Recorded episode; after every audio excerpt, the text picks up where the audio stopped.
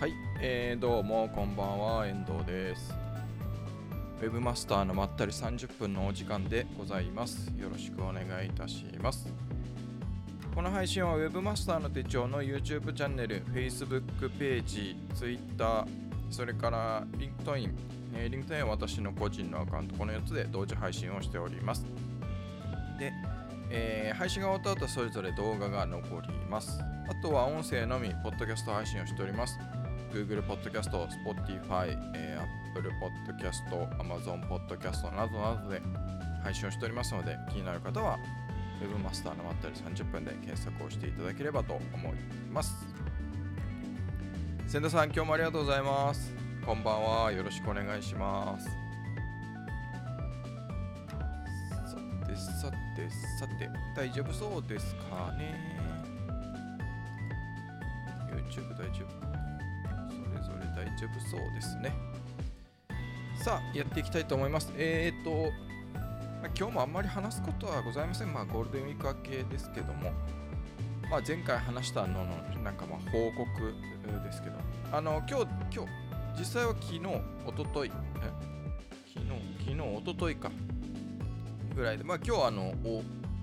う告知というか始めたんですが、えっ、と、ユーデミーで SNS 担当者の入門講座が公開になりましたということでございます。えー、まあ、雑談配信を聞いてくださってる方はですね、あのここ1ヶ月ぐらいあの作ってますとか、先週もあのこれから、えー、編集してさうんぬんとかってやあの話をしてたと思うんですけどそれがまあなんとかなんとか、あのー、公開できましたということでございます。えっ、ー、と、えっ、ー、とですね、あのー、ページ数、スライドのページ数は370ページで、受講していただくとですね、最初から最後まで見終わるのに、えー、16時間41分かかります。え、あのやりすぎました。あのスライドを作ってるあたりからですね、あの私のツイッターの方とかを、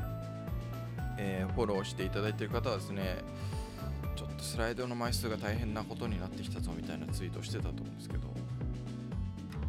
まあ、正直まだ、あのもう、なんか、ま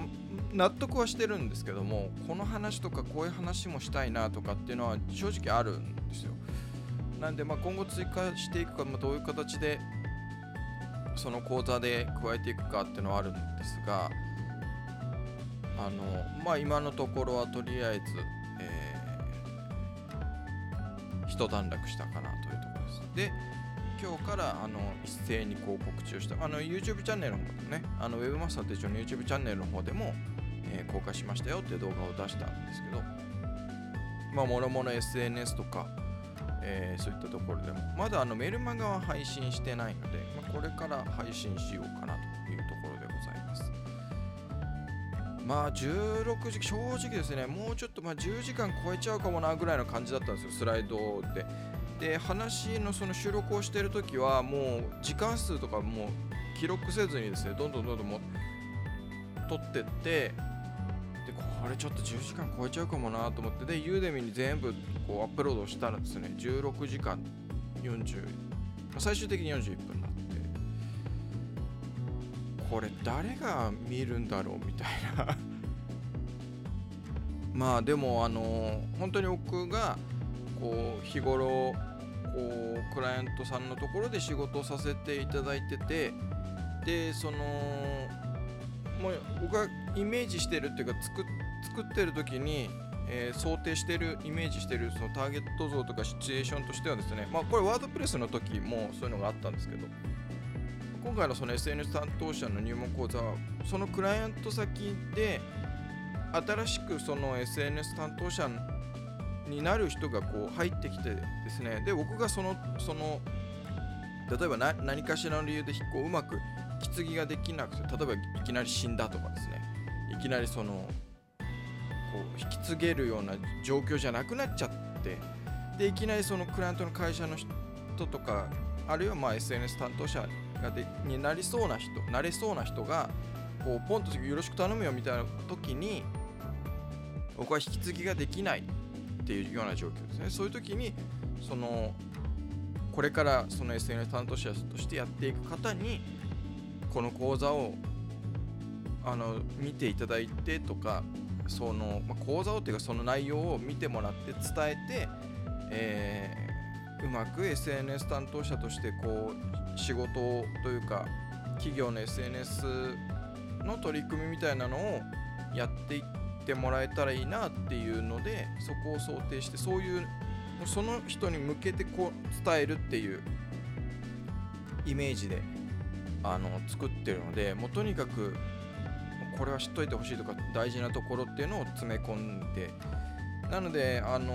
まあ講座のその今回のウェブマスターってちょっと他のチャンネルでもあの動画出してますけど説明というか注意点のところで SNS の操作方法とかあとは業種ごとの事例とかって載せてないんですよ、まあ、正直そのそれをやり始めちゃうともうとても16時間どころかもう24時間超えちゃうんでっていうのもありますしあとまあその SNS の操作方法例えば Facebook ページの投稿の仕方とか。それはもうググればすぐ分かるし別にわざわざ僕が伝えるような必要性がないなぁと思って。でやっぱりその操作画面もコロコロ変わるじゃないですか。こういうライブ配信してるの僕もたまに言いますけど今日なんか Facebook のそのライブ Facebook ライブのえー、配信画面が変わったとかっていうのたまに言うと思うんですよね。あのそういうのがやっぱりあるし。でそういうのっていちいちこう Facebook がもアナウンスしないじゃないですか。か急にパッと変えてたまにね大きいなんかこう機能の変更とかが新しいこういう機能が入りましたみたいな時には公表したり、ね、Facebook 側がこうニュースルームであのブログ記事みたいなね出したりしますけど大体はそういうことしないのでそれをその説明する画面を実際の画面を見せお見せしながら説明するともうそれになっちゃうじゃないですかそうするとその説明する画面が変わった瞬間にもそれが使えなくなるっていうか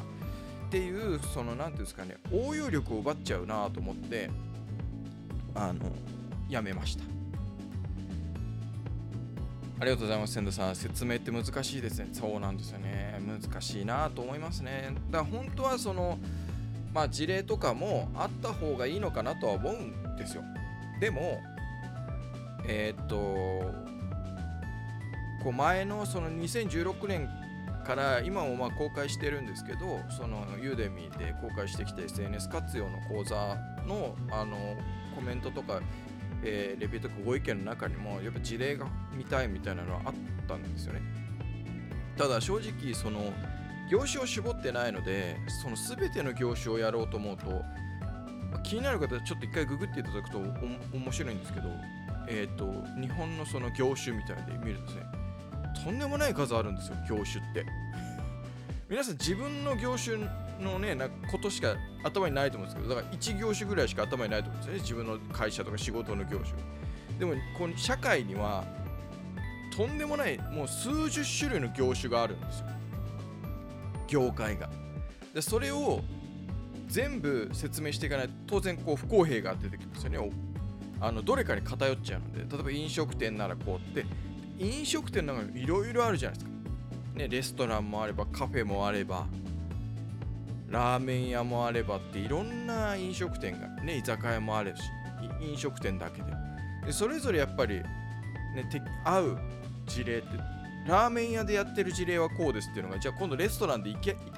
使えるのかっていうと そういうことじゃないです。よだそういう事例はもうやり始めたらキリがない。っていうのがまず根本なのがあって。でもう一つはこれが僕はもう本音なんですけど。これ言ってるんですけどその SNS の担当者として、えー、事例が探せないっていうのはもう致命的っていう。正直その事例が探せないなら多分 SNS 担当者としてやっていくのは無理だ。って僕は思うんですよ。っていうのはその、S、特 SNS に限って言うとですね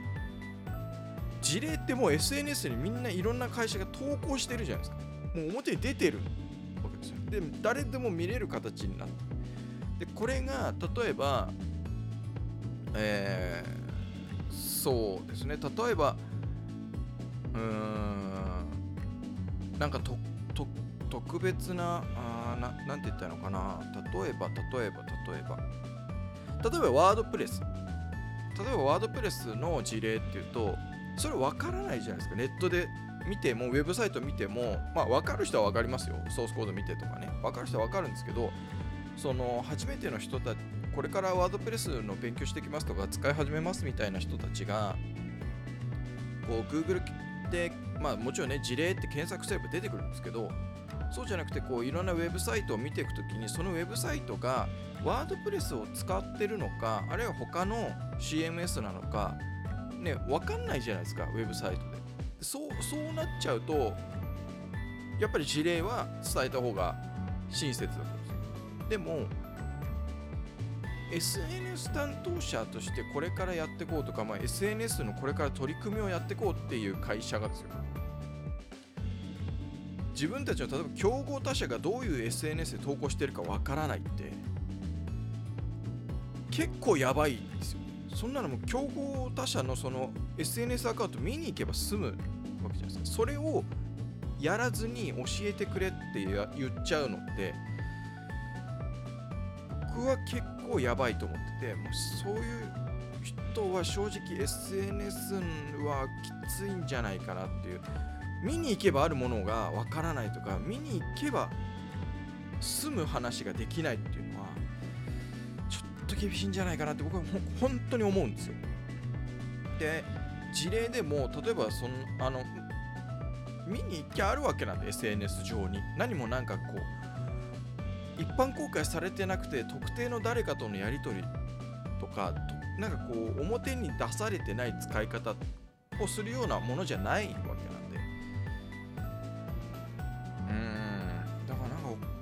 は正直っていうのをまあ講座の中でも話をしてるんですけどちょっとそれはってまあでも一応なのであのえー、資料というかスライドとしてまた別スライドつけてて SNS でその競合他社とかあるいはま事例の探し方っていうあの1個テキストみたいなスライドをつけててでそれでその講座の中で実際検索してみましょうっていう探してみましょうということでその、えー、スライドというか PDF の資料を見ながらまあでもすごく当たり前なことしか言ってないんですけどね。SNS で検索をしましょうっていう。とか Google ググってみましょうとかね。そうそういう当たり前なことしかないんですけど。でだそれができる方が大事だなと。思まあねこういうふうに言うとあの怒る方もいらっしゃるかもしれないんですけど。いやでも正直僕はうんなんか事例が探せないとかってやばいと思うんですよね、まあ、だから競合他社のことが調べられないっていうのはなんかなんていうんですかね。別に SNS 担当者に限らずまあ例えば経営者とかでもそうだと思うんですよね。とかマーケターとかそういう人たちとかまあでよその会社が何やってるかなって、まあ、もちろん見えないところもあると思うんですよ。外からはね。でもどういうことやってるかなって例えばまあ SNS 上でどういうことやってるかなっていうのは SNS 上でやってることなんで見りゃわかる、まあ、そういうのもあってそういう事例は載せてません。自分で探す力を身につけましょう。っていう風にしてます。そうそうそうじゃないときつい気がするんですよね。まあまあまあでもまあ16時間なんでね。まあ、気になる、その講座の冒頭のところで言ってるんですけど、まあ、気になるところから塾をしてもらって、別に知ってるところとかは飛ばせばいいと思いますし、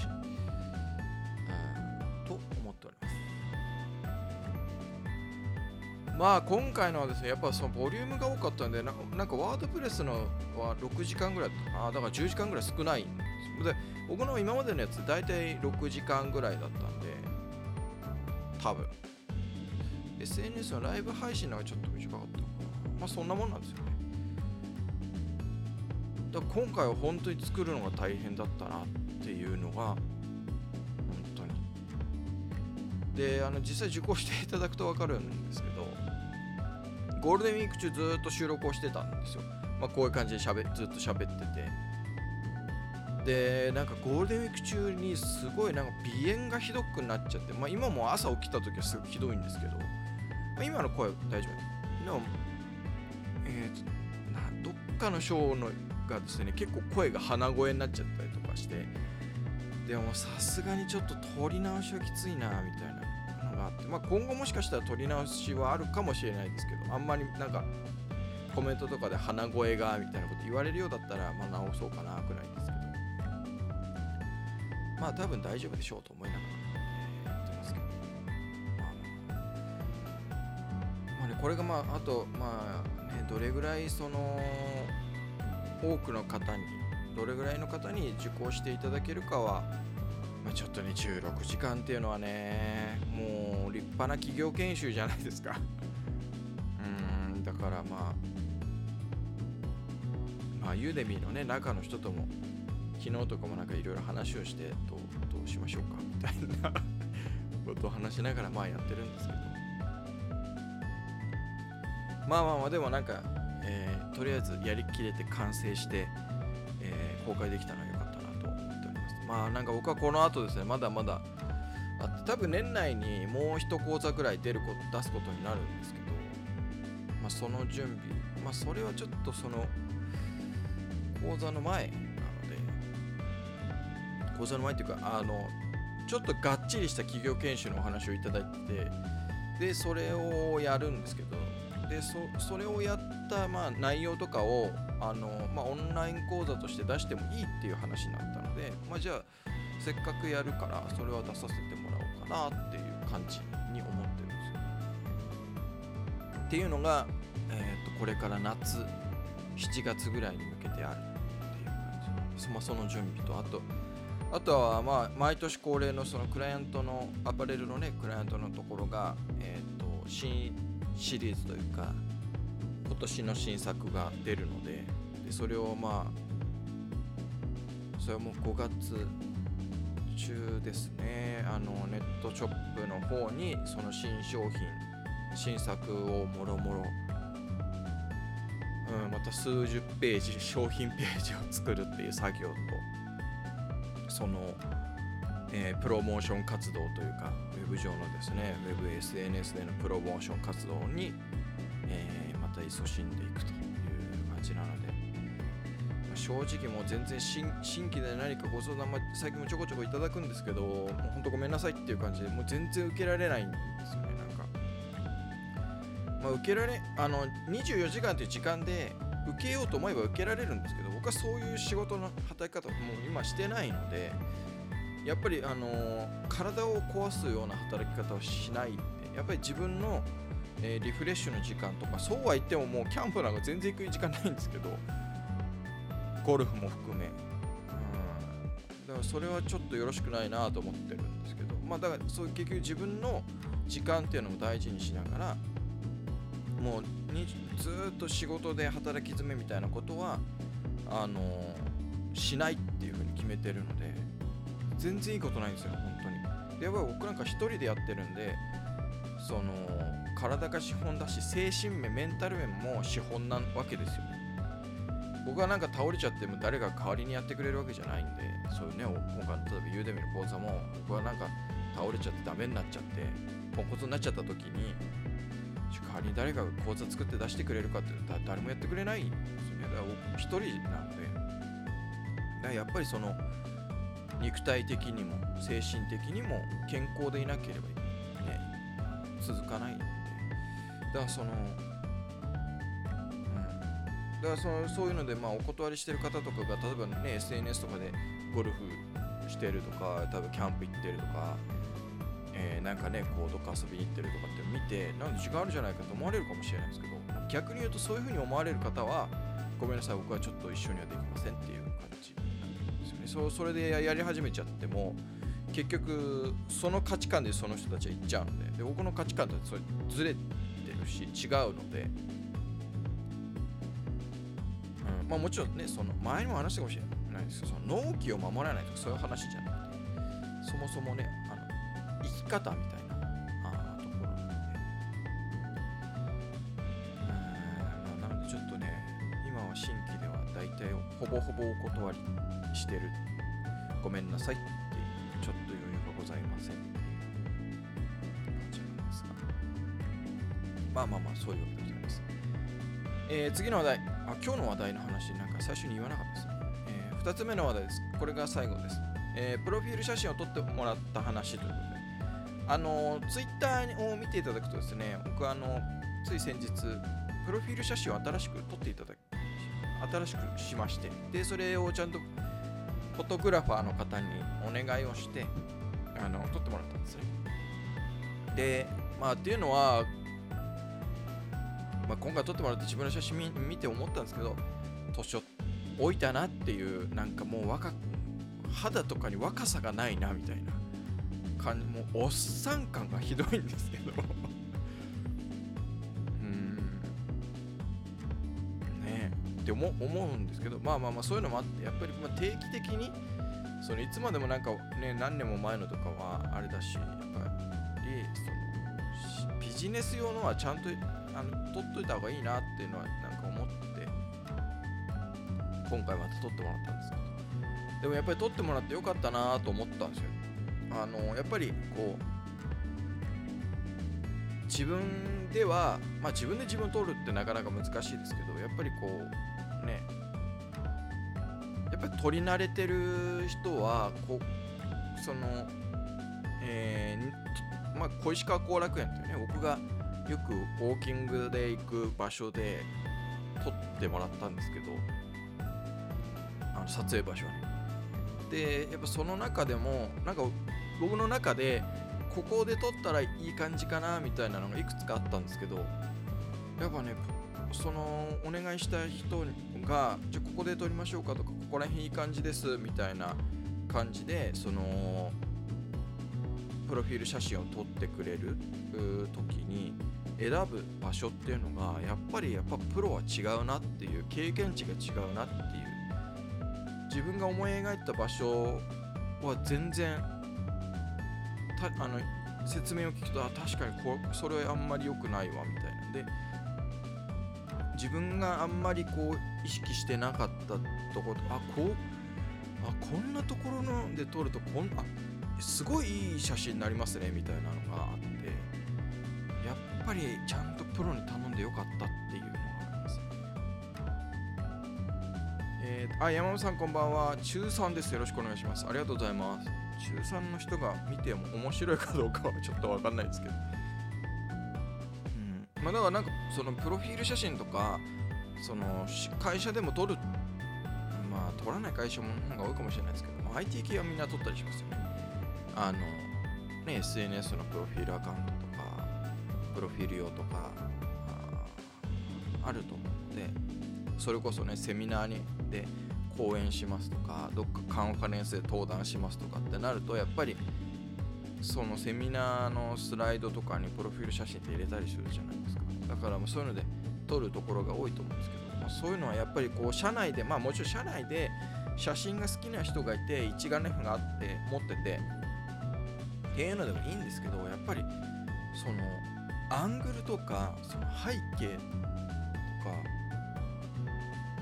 うんちょっとしたそのポポージングっていうんですかねその撮影をしてもらう時の、えー仕草こちら側の仕草とか。もうやっぱり慣れてる経験値がやっぱ多いっていうのはやっぱ断然的に違いますね。だからやっぱそういうプロプロのフォトグラファーの人にの力を借りるっていうのはあのすごくいいなと思いますね、うん、やっぱまあ持ちは持ちやっていうこと、ね、のはありますけど。う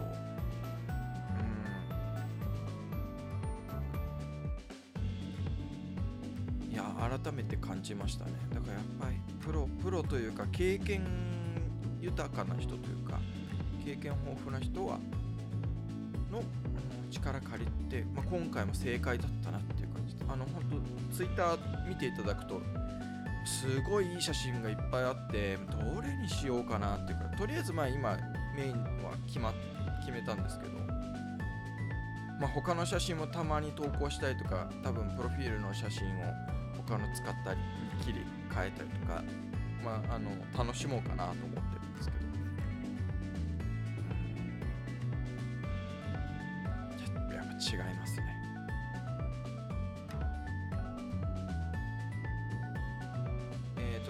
利用した、えーと、アワーフォトっていうサービスを使ってでそこがいろんなそのフォトグラファー、まあ、写真家の人たちがにを探せる、まあ、あれですねクラウドソーシングとかの写真フォトグラファー版みたいな感じで。で本当にたくさんいるので。でその中でも結構まあだからあれですねあのファミリー系の写真を撮る人とかが多かったりするでもまあ僕の場合はそのやっぱ、まあ、ビジネス用というか仕事用だったのでそういうのを撮っている人で、えー、探してお願いをしたんですまあ本当にその人もいい方で本当にありがたかったなっていう感じですね。まあなので、ね、写真撮ろうかなっていう方はなんか自分で自撮りとかでもまあいいかもしれないですよ。スマートフォンとかね。あとは何かこう旅行先のとかそういうのでもいいかもしれないんですけど。う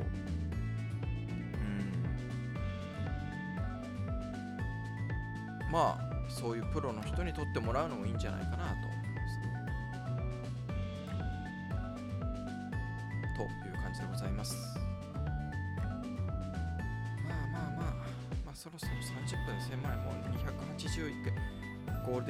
けてこれから梅雨の時期でございますね。まあどうしようかなって感じですね。なんかこの SNS 担当者のまあプロモーション活動もやりながら。